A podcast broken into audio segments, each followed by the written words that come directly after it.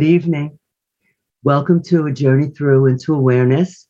I'm one of your hosts this evening. I'm Dr. George Andale, and we're here also with my dear friend and co host, Judy Miller. And we have a wonderful guest tonight. We're very blessed. God continues to send us incredible um, people from all different faiths, backgrounds, beliefs that are just really open hearted individuals. As all of you that choose to listen, hopefully, those of you that come each week, it's material that you can take away and carry in your heart and that it makes a difference in your lives because that's our purpose here. That's what we hope for. Although there's people we interview that have written books, and that's terrific. But our main focus is not to only have people on that have books, that have written books, but that have a have something to add to all of our lives, something to say here tonight. So we want to thank you again for being part of our time together tonight. And our guest this evening is Judy is going to introduce. So her name is Sabine Gedeon, and I know that Georgianne loves to pronounce her name as it's said in Haitian. So do you want to give it a try, Georgianne? Absolutely. Sabine Gedeon. How did I do? Gedeon. See? Sabine Close. Gedeon. It's an absolutely beautiful name. So it's a privilege privilege to introduce you. So after years of struggle and hurt, Sabine Gedeon was prepared to take the pills she had in hand. But before she did, she directed her pain and rage at God and told him that in fact, if he was real and didn't want her to move forward with her plans, that she needed him to prove it to her. In the next moment, God himself showed up in her bedroom and wrapped his arms around her. This begins Sabine's story of transformation, which he listens, which he likens to that of a caterpillar merging into a beautiful, graceful butterfly. In her new book, Transformed, The Journey to Becoming, and we both are showing it, Sabine chronicles what took her to such depths and how she followed that divine intervention into one of transformation. Today, having transformed herself, Sabine is the founder and CEO of Gedeon Enterprises, providing coaching and consulting services to mission driven leaders. With over 15 years' experience serving as an HR professional, coach, and advisor to leaders in Fortune 100 companies, and within her own practice, Sabine has helped hundreds of professionals break through barriers, uncover or build their leadership capabilities, and experience growth in their lives, careers, and businesses. Sabine knows firsthand the amount of faith and courage it takes to break away from the norm and step into something new or bigger than ourselves. Using her personal experience, she hopes to help lead others to their unique path of purpose, impact, prosperity, and legacy. And it's such a privilege to have you here, Sabine. Oh, thank you so much. I swear, every time I hear pieces of that read, I'm like, oh my gosh, who is that? She sounds cool. I want to meet her.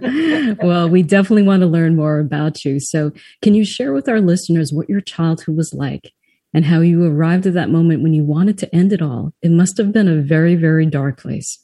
Yeah, absolutely. Um, so I am uh, from Haiti, as as you shared before. Uh, born there, parents born there, and uh, migrated here when I was about four, just shy of four, um, with my dad. It was it's four of us kids, and so it's kind of like it was a process of us coming. And I was the youngest, so I guess I got my my paperwork uh, in early.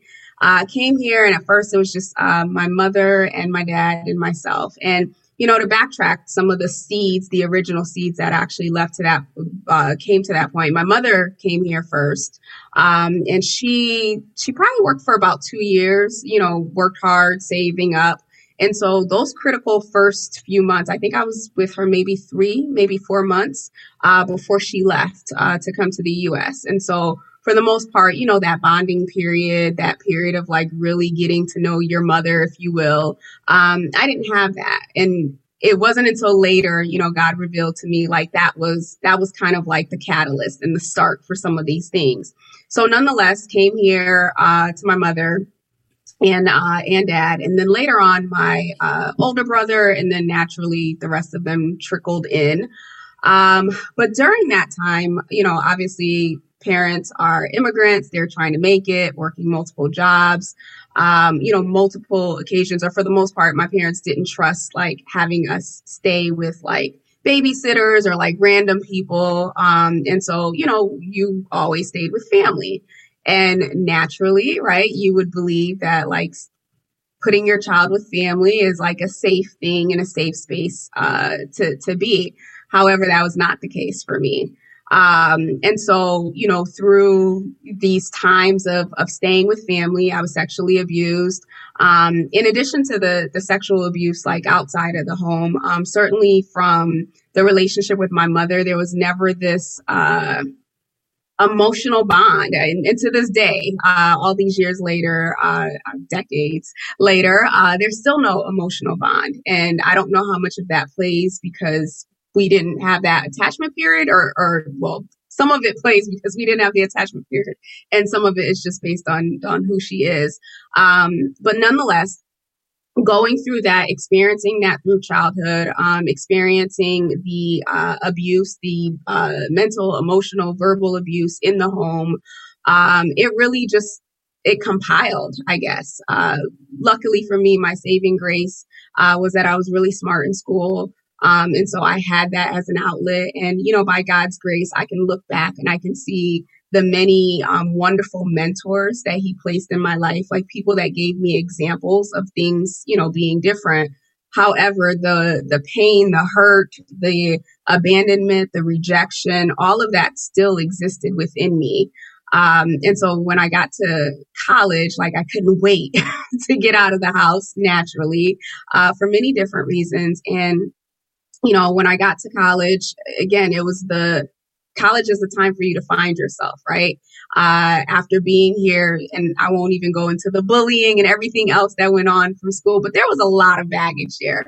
So by the time I left college, started school, started um, my full time job, outwardly everything looked great right? I was the person who you know i had it my own apartment i had my own car um, you know i was doing my career based on what i went to school for. So outwardly there was this uh, image of success. There was this image of having it all together.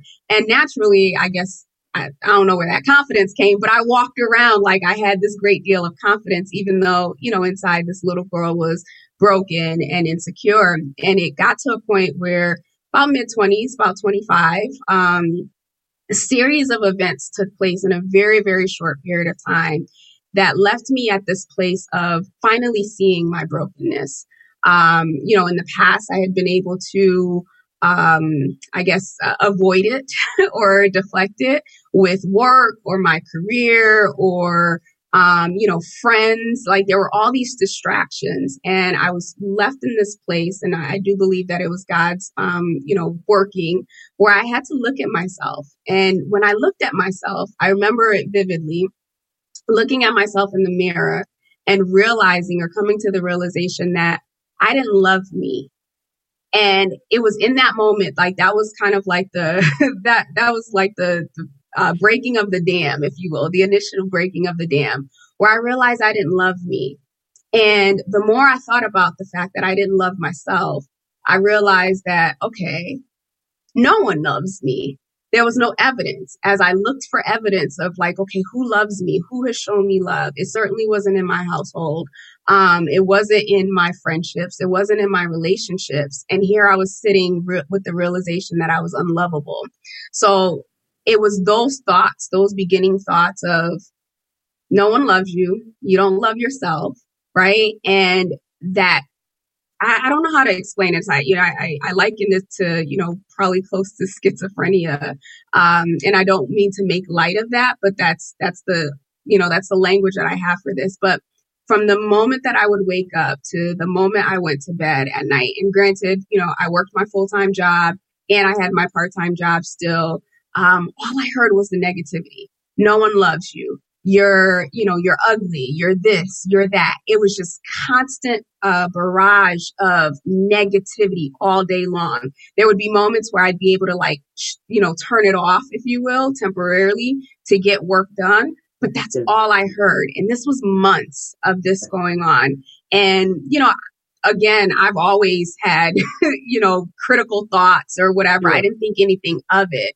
Um, but this led to the point where I was just like, okay, I don't love me. All these things are true. I was expecting, I was accepting all of these voices and all of these critical thoughts to the point where I was just like, well, what's the point in being here?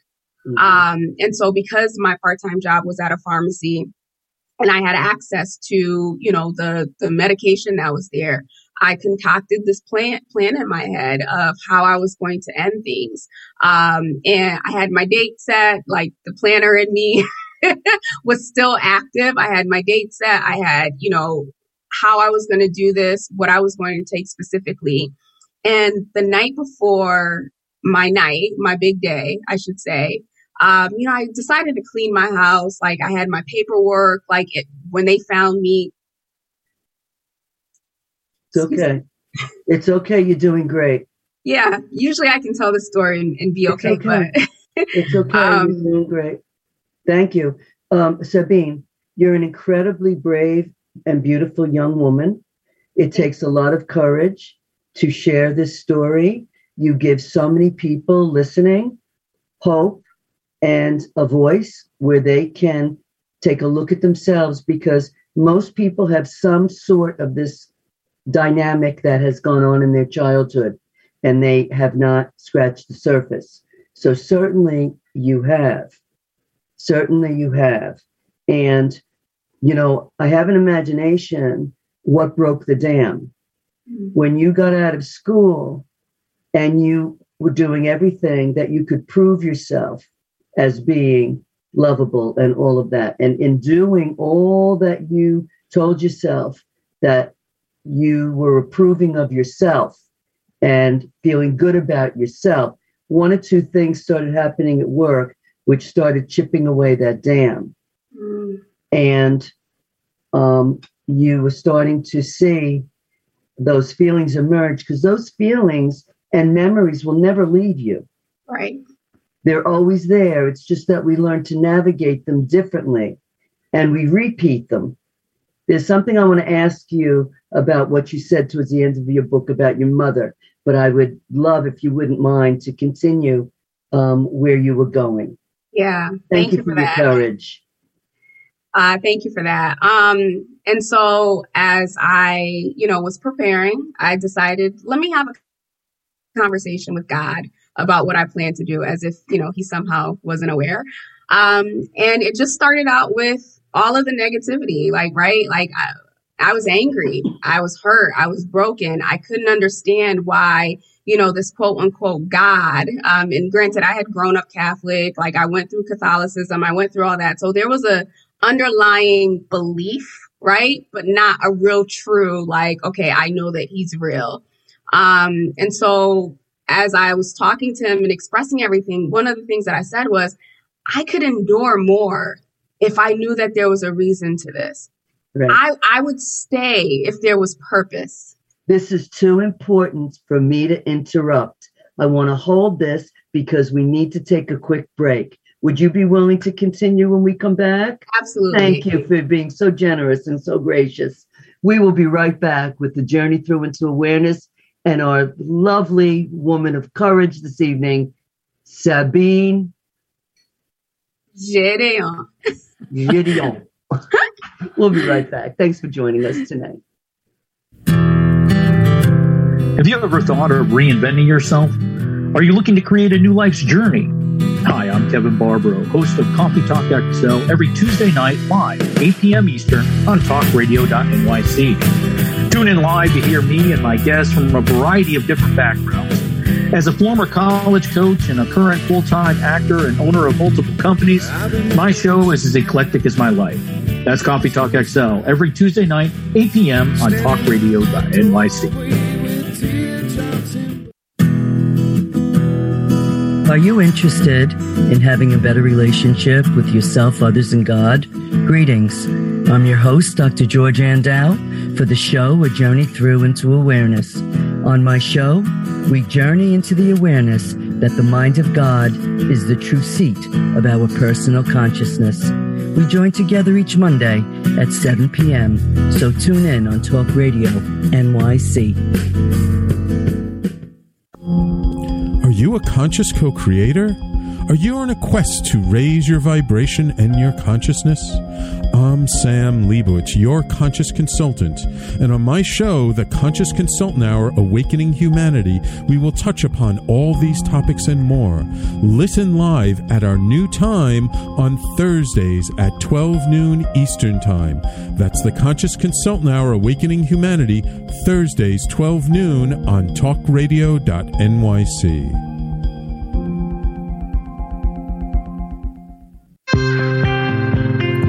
listening to Talk Radio NYC. Uplift, educate, empower.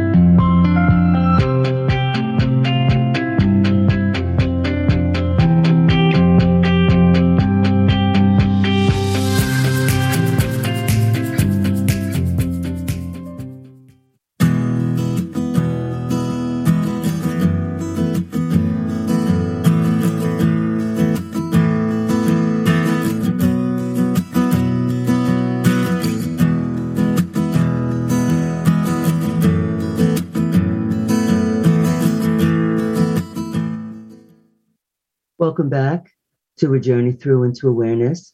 And for those of you just joining us, we're here, your guests, Judy Miller and Dr. George Andel, and our lovely super guest tonight, Simone Gedeon. so Sabine, Sabine can you can you pronounce it one more time for us because we're going to get it perfectly by the end of this show. You are. So soft G, Gedeon. Gedeon. Yeah. Gedeon. And that is a beautiful name. So can you please continue? Yes, can you please continue your story for us? Absolutely. Um, so I was sharing that, you know, the night before, my ask of God was um, two things. One, to show me that he was real and to show me that my life had purpose. Um, that there was there was a reason for all the pain, um, that it wasn't just in vain and it wasn't just some cruel joke. Um, so in that moment, as I, you know, cried out, as I poured out all of the, you know, negative stuff that I had been carrying for years, uh, I felt this is what I liken it to. I just felt the arms of God wrap himself around me. And prior to that, like I mentioned, you know, I I went through the motions of of believing, but I never really truly believed. Mm-hmm. And I I just lay there and I sobbed. Um, I woke up the next morning with this confirmation, if you will, that okay, God is real and I have a purpose. And just like that, you know, woke up from the floor and abandoned, you know, my plans to end it because I cried out to him and he answered. And not only did he answer, but he responded in the way that I needed in that moment. Mm-hmm. Um, and so from that moment on, it was okay, I have a purpose and God is real. I need to know who he is. If he's the one who's created me, right? Uh, the, the logic in my mind was, then mm-hmm. I need to understand who he is, what he said. And I remember from my classes, like, okay, Christ is God in human form. So I needed to learn about Christ. And that's when I started reading um, the Bible for real uh, and learning. Sabine, uh, yes. Sabine, before you go too far in, um, one of the things that really bonds Georgianne and I is that we had the opportunity to really experience the love of God and Jesus and the universe. And when you said that, um, you know, God came and wrapped his arms around you, for those who've never experienced it, can you tell us what that feels like? Ooh. Um, it's, Judy it's, and I have experienced it. Yeah. We have. And we'd like to just know your, what you have to say about it. We, it's difficult to explain because it's not an actual, you're not seeing a person. Yeah. It's a sense. Also, but also for our listeners yes, um, who may not have. Yeah. Um, feeling wise, like physically, it felt like the warmth of like a father's hug, right? But I would almost liken it to like when you swaddle a baby, right? Mm-hmm. And you just wrap them in. Like it was just this overwhelming um comfort, comforted feeling um, Would you call it love? Yeah. it was warmth. There was warmth. There was compassion. Um, yeah, which is probably why I stopped like a baby. I just felt like someone just came from behind and just, it's going to be okay. Um, that's the best way to describe it. You know, it's interesting that you describe it that way. When I described it to Georgianne, I told her it was almost like every possible definition or sensation of love that just moved through me compassion, forgiveness, um, gratitude. It was just yes. everything. And yeah. that's what I had too. And can, and still in moments, because it's a grace. Mm-hmm. It's a grace to experience that. We can ask God for it, and God will give it to us at some point, but in God's time. But it's definitely gift and grace. We can't make it happen.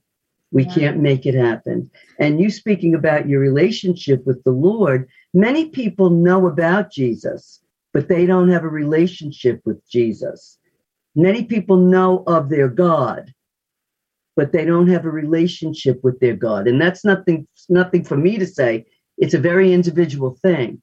But until we definitely have a relationship and feel that presence, um, there's a there's something with us that gets in the way because us asking where God is is like a fish asking where the water is. It's always present. We're never without or beyond our experience of God, right? Mm-hmm. And Sabine, you know, just to follow up with what George Georgianne was saying, as, as well as what you were saying, you know, oftentimes people experience the presence of God in their darkest moments. Why do you think that is? Yeah, um, that's a really great question. I think because we're stubborn, right? As people, we have we have free will, right? We can do whatever we want. And I, I guess I'll speak for myself. I won't, I won't broaden it, but I was stubborn, um, and it took my complete surrenderance. Um, I believe it took my complete surrenderance for me to create the space to see him. Um, you know, I I think about that moment, right? Like if, as I look back, it's just like all I saw was darkness. Before that moment, all I saw was darkness. All I knew was darkness. And it was just that glimmer of light, right? Like to, to shift things for me. And so I, I almost, how can I put this? I almost wonder, right? If if at any point I was ever really going to do it. And I only say that because now knowing who God is and knowing how much he loves me and how much he like cares for me, like I can't even fathom that that would have actually happened. Um, I think in that moment because I surrendered, right? Up until I said, just show me your real and give me your purpose. it was, it was different words. I was mm. using different words and I was in a different mindset. But when I finally surrendered and was just like, I just want to know you're real. Yeah. And scripture talks about that, that we need to really need God's help. It makes sense that this would be so for you because you grew up not being able to trust anyone. Yeah. So how could you, you know, long to surrender? We all have resistances, Sabine. Yeah. Yeah. It's funny that you say that because it that that was probably the the biggest challenge even in my relationship. Learning how to have a relationship with God because I had no no human examples of that. Yes.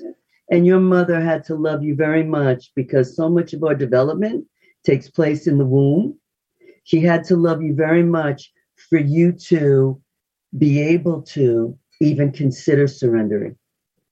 Mm-hmm. Somewhere she had to love you in the womb when she was carrying you.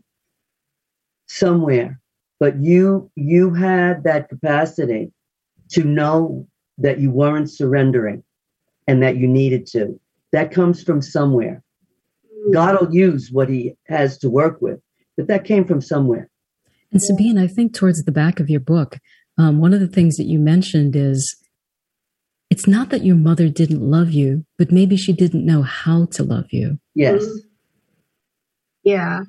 Um, so it's inter- interesting that Dr. Georgian said that. Um, so I think as I psychoanalyze my mother over the years. And as Holy Spirit has given me revelation, you know, I share that um, prior to my birth, uh, my second oldest brother, he was a twin, and um, his twin died stillborn.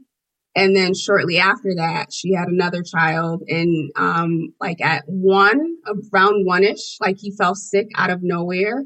And on the way to the hospital, he died in her arms. Mm. And so, you know, I, I know, right, but based on uh, facts and just based on what he's revealed to me, like she endured a lot of trauma, right? And so having another child on the heel of that, because I was literally, she, yeah, she would have been pregnant with me when that, um, that other child died.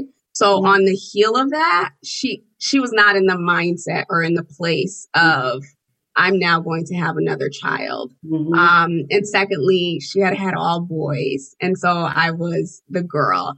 And so I do believe that there were there were things within her that, because of what she's endured and what she's experienced, wouldn't have allowed her to um, to love me in the manner or to demonstrate it in the manner in which she could have had probably these other things not happened to her. absolutely. Um, and then you know just growing up like it was it was evident like you you know when someone is not showing you love. Like i had examples from friends of how like their their mother you know treated them or how they were with their mother. And that was never my situation. But i observed how she treated my eldest brother.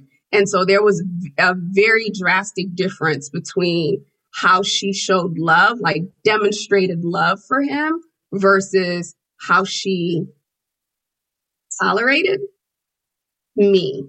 Um, so yeah. Well, you were the girl, so she related to you from her unconscious, you see? And she treated you like she was treated. Pretty much. But she saw the boy's favorite growing up. Yeah. We all repeat until we're in treatment, and then we can crack it open and take a look. You know, when we think about women, I don't know how old your mom is, but when we think about women, women for the most part never really had a choice as to whether or not I wanted to have babies or not back then. They just thought it was what you did. You had children and you continued on and you, but they never thought about should I or shouldn't I? And many situations, like you're speaking of, uh, Sabine, with mom, um, pregnancy after pregnancy and not feeling like they had a voice. And who knows if they even did. They were obviously abused somewhere for them to repeat that, which you talk about in your book. Um, think about the frustration, the resentment, and the anger. It doesn't take away your pain, right? And it's very important for everyone to look at their individual journey. But our moms, Think about the resentment they must have had getting pregnant after pregnancy after pregnancy with maybe not wanting to be a mom that many times and feeling like they didn't have a voice or a choice. Mm-hmm. Yeah. That's that's probably what's allowed me to forgive her. Um, you know, uh, for all these things, right? Is because I recognize or I can empathize with where she was. Um, I don't hold any, you know, ill feelings, but it doesn't change the fact that like this no, was my experience. Right. Absolutely. And your experience was real for you. And that's where your work with God is for sure. So we're going to very, very interesting conversation. Thank you again, uh, Sabine, for you tonight. And we're going to, and thank you for all of you and for you, my Judy. And we'll, and we'll take a quick break. It's always fun to laugh and have fun. We'll take a great, uh, quick break. We'll be right back Do you feel uninformed about menopause and how it impacts on your life? Hi, I'm Pat Duckworth, women's health strategist and host of the Hot Women Rock radio show, empowering women leaders at menopause. Join me every Thursday at 10 a.m. Eastern Time, 3 p.m. UK time on talkradio.nyc for interviews with inspirational women who will share their top tips to rock your world. Hey, everybody, it's Tommy D, the nonprofit sector connector, coming at you from my attic. Each week here on talkradio.nyc, I host the program Philanthropy in Focus. Nonprofits impact us each and every day, and it's my focus to help them amplify their message and tell their story. Listen each week at 10 a.m. Eastern Standard Time until 11 a.m. Eastern Standard Time, right here on talkradio.nyc. Are you a business owner? Do you want to be a business owner? Do you work with business owners? Hi, I'm Stephen Fry, your small and medium sized business or SMB guy, and I'm the host of the new show, Always Friday. While I love to have fun on my show, we take those Friday feelings of freedom and clarity to discuss popular topics on the minds of SMBs today. Please join me and my various special guests on Friday at 11 a.m. on talkradio.nyc.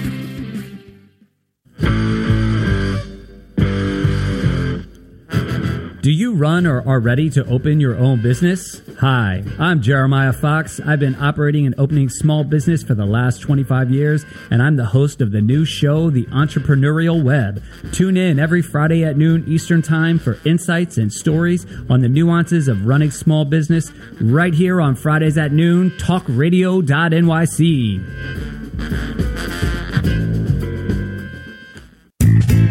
You're listening to Talk Radio NYC at www.talkradio.nyc. Now broadcasting 24 hours a day.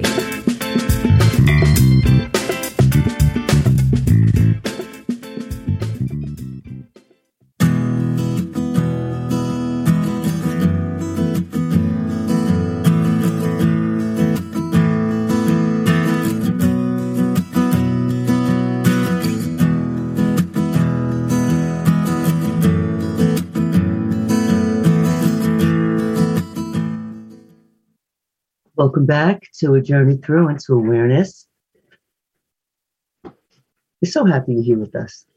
I'm sure so, there's some of you out there that think oh, she's just so gooey, right? It's so like silly. that can only be me. Georgianne can only be just, us, right? Georgianne is, Georgianne is just so full of love.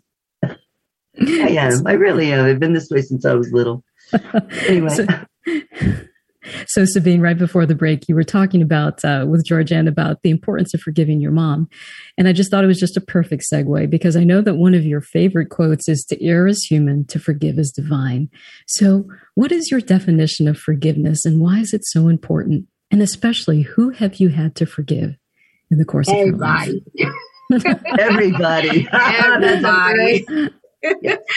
you know, it's funny. I think the first person that through this this process or this journey um you know after my my encounter with god was my father. He was the very first person that god led me to um to forgive.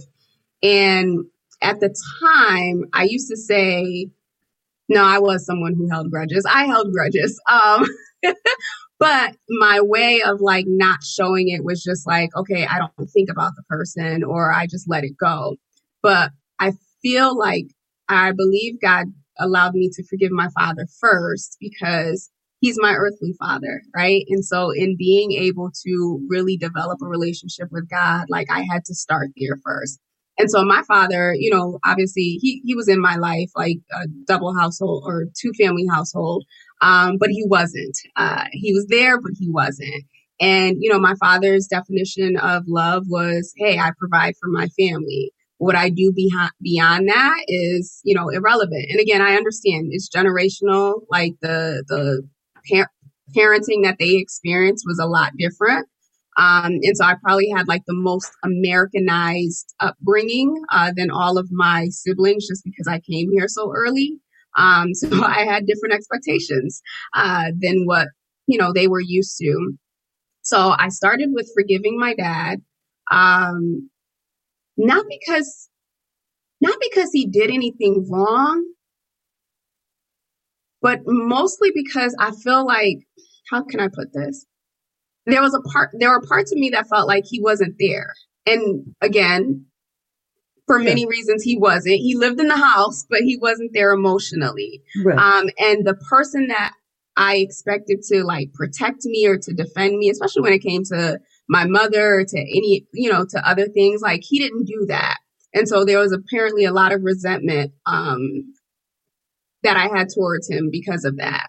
uh, once dad was forgiven, or the first layer of my relationship with dad was forgiven, uh, then I moved on to, believe it or not, then I moved on to my cousins um, and my siblings, the ones who um, who abused me, uh, in forgiving them, right? Understanding somewhere, somewhere this didn't this didn't just happen to me, right? Somewhere along the lines, there was there was evidence of this in their lives. Um, and then a moment, Judy. Before you forgave them, were you able to experience the hate, anger you felt towards them? You know what? Even to this day, believe it or not, I've never felt hate or anger.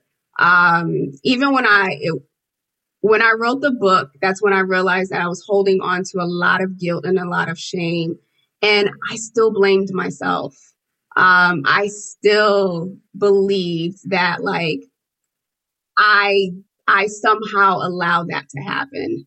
How about um, now? How about um, now? Okay, now I know better.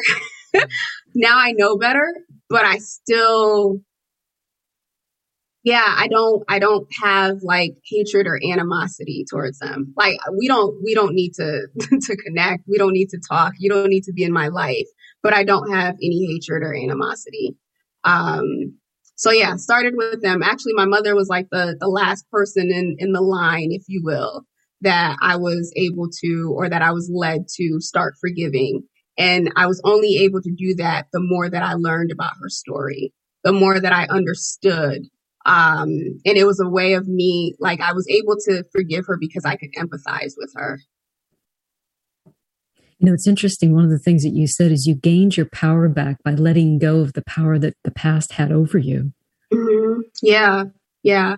Um, one of the things, and you know, we hear it all the time, right? Forgiveness is not about the other person, it's about right. you. Um, there is such freedom in forgiveness. I cannot even begin to explain um, the weight I felt. There was so much blaming um, that I was experiencing at the time, right? It was like everyone does this to me. Everyone did this. Everyone, like, it was very victimized. And when you live in a state of always feeling victimized, you feel like you have no power, which is why, you know, it was easy for me to just be like, okay, well, it's time to check out. Um, but I gained my power back when I stopped giving it to everyone else because of what they did. Um, it, it, it gave me this, um, the strength, if you will, mental, mental, emotional, and spiritual strength through forgiveness of other people. So, Sabine, how do you actually forgive someone? Yeah, that's a great question. Um, I've experienced it in many different ways, right? There's the obvious, you know, verbally, right? Like, I forgive this person. And there's, you know, there have been moments where I've been like, God, if there's anything in me that holds any resentment, any hatred, any whatever, right? Through prayer, asking God, like, I release it. I release it. Um, there was this one point in my life, actually not too long ago, maybe about three or four years ago, where I wrote letters to my mother, my father, my eight year old self, and God, because um, I had to forgive God too. And in writing those letters, I was able to release everything that I was holding on to. And, you know, this is now years and years after like healing, and I still had stuff there. Um, there are still times where I find myself, you know, drudging things back up and having to say, I let go of that. Um, for me, the, I guess the, the reality of forgiving people is to say, it's to say it, right? That's one piece. I don't hold it against you. Um, I found that when I have been in that place of true forgiveness and surrender, I will go from, okay, God, I forgive such and such for something, right? And when it's earnest, I find myself then praying for that person. I find myself then, you know, um, appealing to God to to help them for whatever it was that they did to me right like asking god for wisdom and earnestly praying for that person even though they may have done me wrong um so that's how i like that's my personal thing of how i know okay you've released it because mm-hmm. now i mm-hmm. can have compassion and grace towards that person mm-hmm. beautiful that is beautiful that's beautiful sabine you mentioned that love um, you know, the love for God and Christ has been such an anchor in your life. Mm-hmm. For people who don't have God and Christ in their life, is there a way for them? Oh my gosh, yes. I, you know, I think about think about my life, right? Like my life is one thing, but I think about last year, you know, what so many of us, well, the entire globe endured, right? In a time of crisis and a time of panic and a time of fear and a time of anxiety. And that was my earnest prayer. Oh my gosh, that God would come, that people would come to know you. Um, you know, I know that there are many different schools of thoughts of how, you know, people want to identify God or identify, you know, their source or their creator. And, you know, obviously I respect that. Um, but, you know, biblically, uh, Dr. Georgianne, you can attest to this, you know, Christ says, I am the truth, the way, and the light. Um, for me, even in that moment, even though I had gone through, um, what do you call it? All of the Catholicism classes and whatnot, it was stating, it was verbally accepting Christ into my heart and into my life that opened that doorway. Um, and even then, I can't even say that, oh my gosh, my life changed. It's been through this process of getting yes. to know him and allowing him to direct me, allowing him to let me let the past go so that I can, you know, um, move forward in my life. So it, it's a process. It's not a one time thing. It starts with that confession. Um, that Christ is is God in the flesh and that He came to save us. Um, but it's also a lifetime journey. Yes, I love how you quoted from you used this the uh, biblical story from Genesis. Yeah.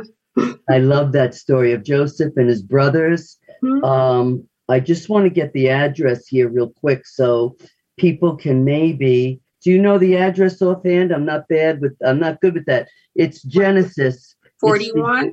I don't want to say. Yes, I believe it is Genesis 41. Um, read that, and and you and those list those listening, you might want to read that because it's very much in kin with what Sabine has gone through and how she felt. And it is an incredible, um, incredible story and true. It's mm. historic as well as it has so much depth of psychological meaning, as all of scripture does, certainly the New Testament. But um, there's so much I want to say um, to you, Sabine. So um, you say we have a couple of minutes before our next break. Um, you speak of your grandmother mm-hmm. giving birth, because this summed it up for me as a psychoanalyst now. You spoke of you that I want to address after the break. Your grandmother gave birth to your mother's brother.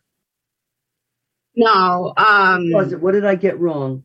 my my grandmother's uh, or my mother's father is a relative, a close relative, a cousin of my grandmother. That's yeah. right. So there was sexual incest within the family, yep. which which says so much um, just about the original sin and what gets passed down in families. And we all have these pieces. We all have these pieces. The only difference is, is those of us that become aware of it and deal with it. Otherwise, we go through life like shackles on our ankles, dragging it around. Mm. We'll be right back. We look forward to returning. We'll see you in a minute. Thank you.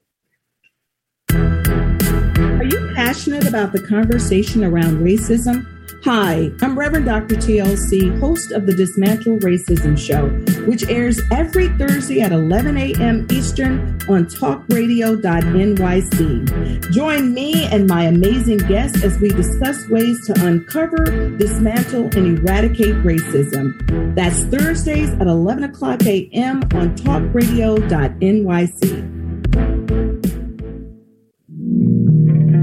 Are you a small business trying to navigate the COVID 19 related employment laws? Hello, I'm Eric Sauver, employment law business law attorney and host of the new radio show Employment Law Today.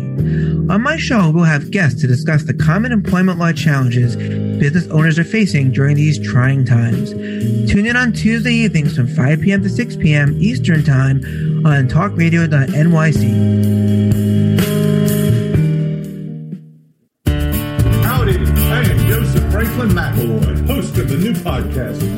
to the Smokies. It airs on talkradio.nyc every Tuesday night from 6 p.m. to 7. Every episode is dedicated to memorable experiences in the Great Smoky Mountains National Park and surrounding areas. This show features experts and locals who will expound upon the richness of culture, history, and adventure that awaits you in the Smokies. Tune in every Tuesday from 6 p.m. to 7 on talkradio.nyc.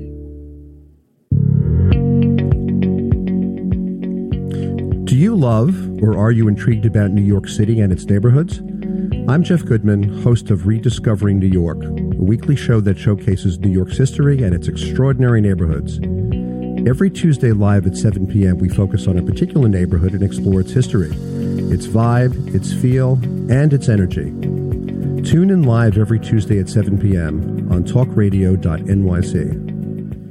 You're listening to Talk Radio NYC at www.talkradio.nyc. Now broadcasting 24 hours a day.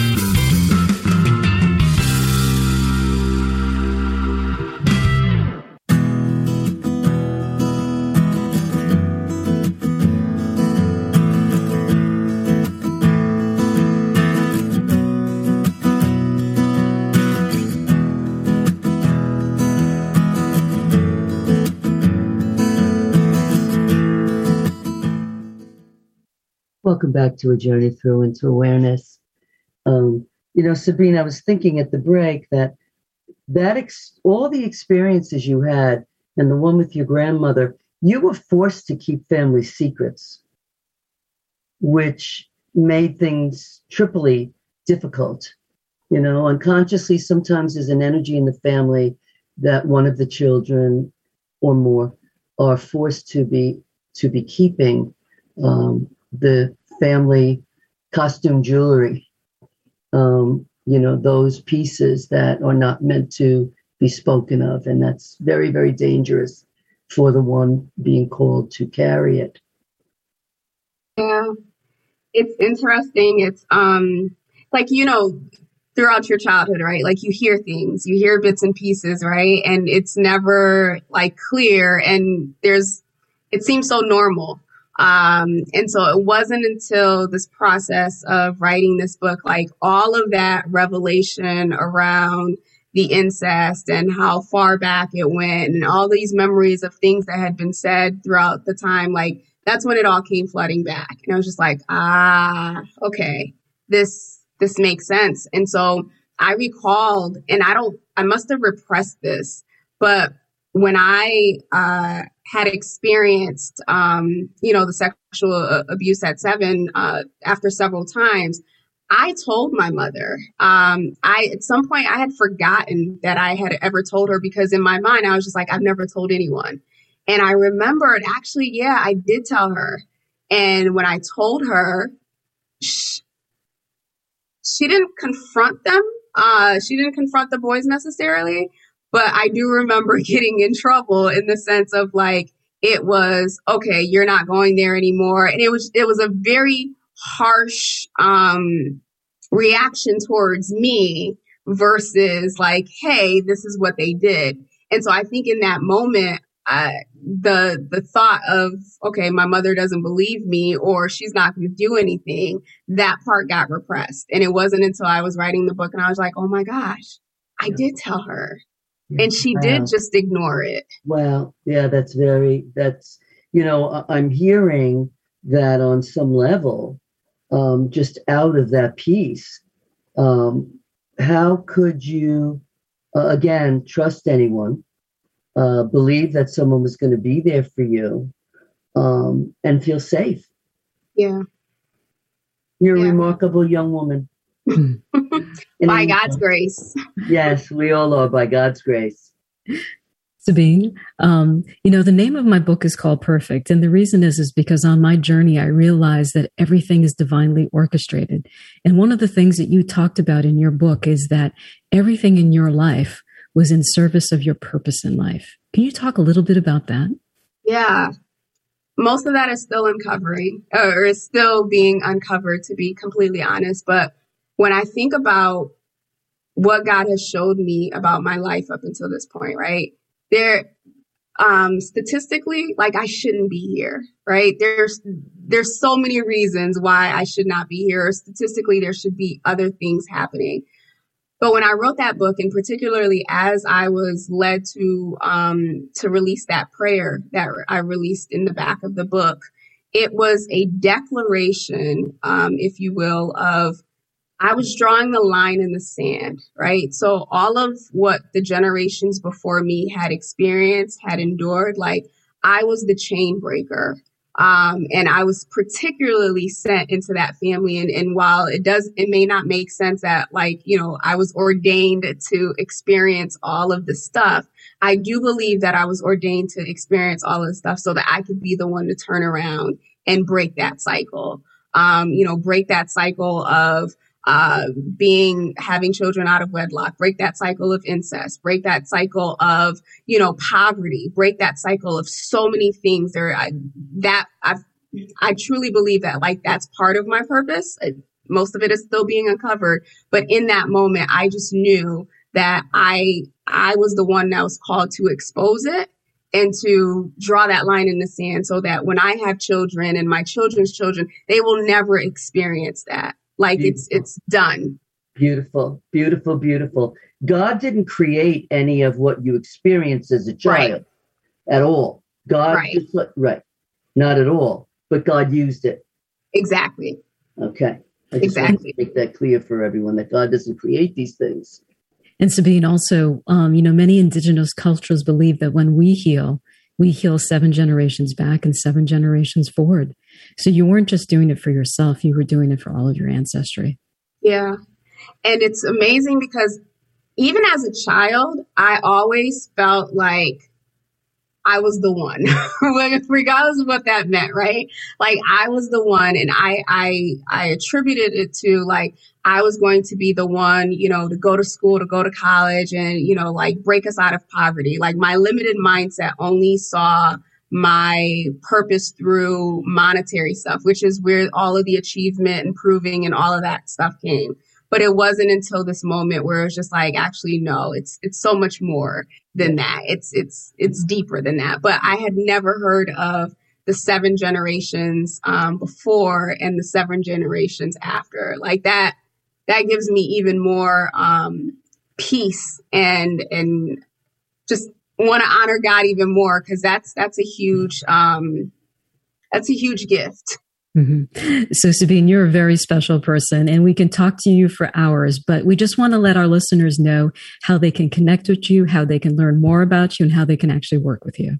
Yeah, absolutely. So, um, I have a group here on Facebook as well uh, or on Facebook. It's called the Tribe of Courageous Leaders. Um, and my, you know, uh, Dr. Georgianne used the word courageous or courage uh, several times. And I truly believe that if we are ever going to fully step step into and operate in purpose, that it's going to require courage. Um, you know, so much of what we do and so much of what we see as highlight moments for people, um, they did it with the fear. They did it with the doubt. They did it with the insecurity. And so my focus is really, or my message is really like, yes, you can push through and you can ac- accomplish anything with courage. And so that's what we talk about there. Um, you know, you can always connect with me on my website at sabinegedeon.com and, and certainly LinkedIn is another place that I hang out at as well. Yes. And consider getting her book. It's a great, it's a great little read, but it's power packed with a lot of very um, depthful um, heartfelt connection to the wound, the trauma, and the courage it takes to go through. And Sabine uses a beautiful metaphor of the butterfly, um, you know, and the cocoon, and what it takes for the butterfly to move through that process from caterpillar to the butterfly. And um, Sabine, I'm sure you know this that um, uh, in order for the uh, butterfly, once the butterfly comes out of the cocoon, it has very thin uh, membrane attached to it. And there's a story where a woman saw it and her heart went out because she felt like the butterfly was going to die because it was flapping its wings and then collapsing, flapping its wings and collapsing. And she went and got a little manicure scissor and cut it and the butterfly died because the butterfly has to strengthen its wings by breaking that little thread on its own. So we're all called to pray for the grace of courage.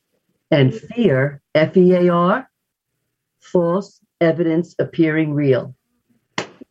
false evidence appearing real. So we want to thank all of you for joining us. Those of you that join us every week, we're so grateful. And we always hope, as I said in the beginning, that what we bring to you is a takeaway that touches your life. Sabine, would you like to end in prayer? Oh, absolutely. So we have a minute. Would you say the prayer? I sure will. Um, Heavenly Father, we thank you for this time. We thank you for this opportunity to come together to reveal you and to reveal your glory. I thank you, Lord God, for everyone who has tuned in, everyone who will tune in, Lord God.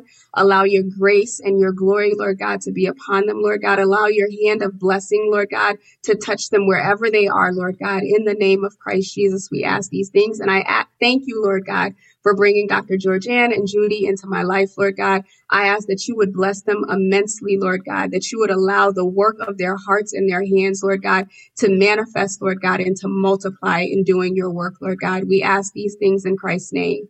Amen. Amen. Beautiful. Amen. Thank you. You're an angel. Keep our phone you. numbers and stay in touch. Absolutely. Thank you so much for having me. Oh, it's It our was an absolute pleasure. Yeah. And thank you, those behind the scenes that make this show possible for us. And we look forward to seeing you next week. We have another uh, show next week that we think and we hope will touch your hearts. Good night. Good night. Good night.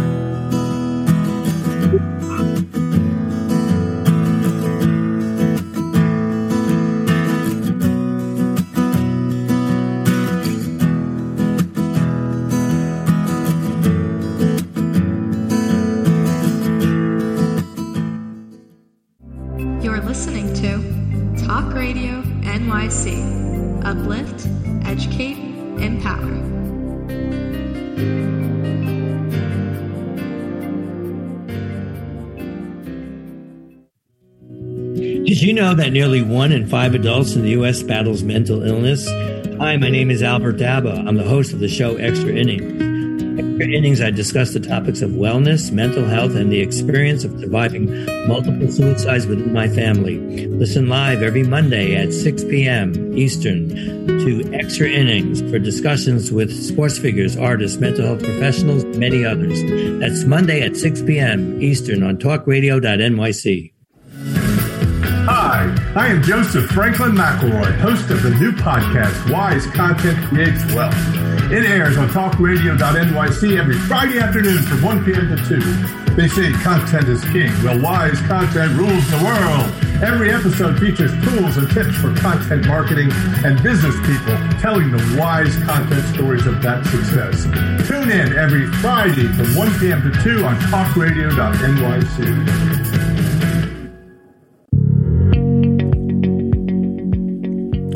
Do you love or are you intrigued about New York City and its neighborhoods? I'm Jeff Goodman, host of Rediscovering New York, a weekly show that showcases New York's history and its extraordinary neighborhoods. Every Tuesday live at 7 p.m., we focus on a particular neighborhood and explore its history, its vibe, its feel, and its energy. Tune in live every Tuesday at 7 p.m. on talkradio.nyc. about the conversation around racism? Hi, I'm Reverend Dr. TLC, host of the Dismantle Racism Show, which airs every Thursday at 11 a.m. Eastern on talkradio.nyc. Join me and my amazing guests as we discuss ways to uncover, dismantle, and eradicate racism. That's Thursdays at 11 o'clock a.m. on talkradio.nyc. Have you ever thought of reinventing yourself? Are you looking to create a new life's journey? Hi, I'm Kevin Barbaro, host of Coffee Talk XL every Tuesday night live, 8 p.m. Eastern on talkradio.nyc. Tune in live to hear me and my guests from a variety of different backgrounds. As a former college coach and a current full time actor and owner of multiple companies, my show is as eclectic as my life. That's Coffee Talk XL every Tuesday night, 8 p.m. on talkradio.nyc. You're listening to Talk Radio NYC. Uplift, educate, empower.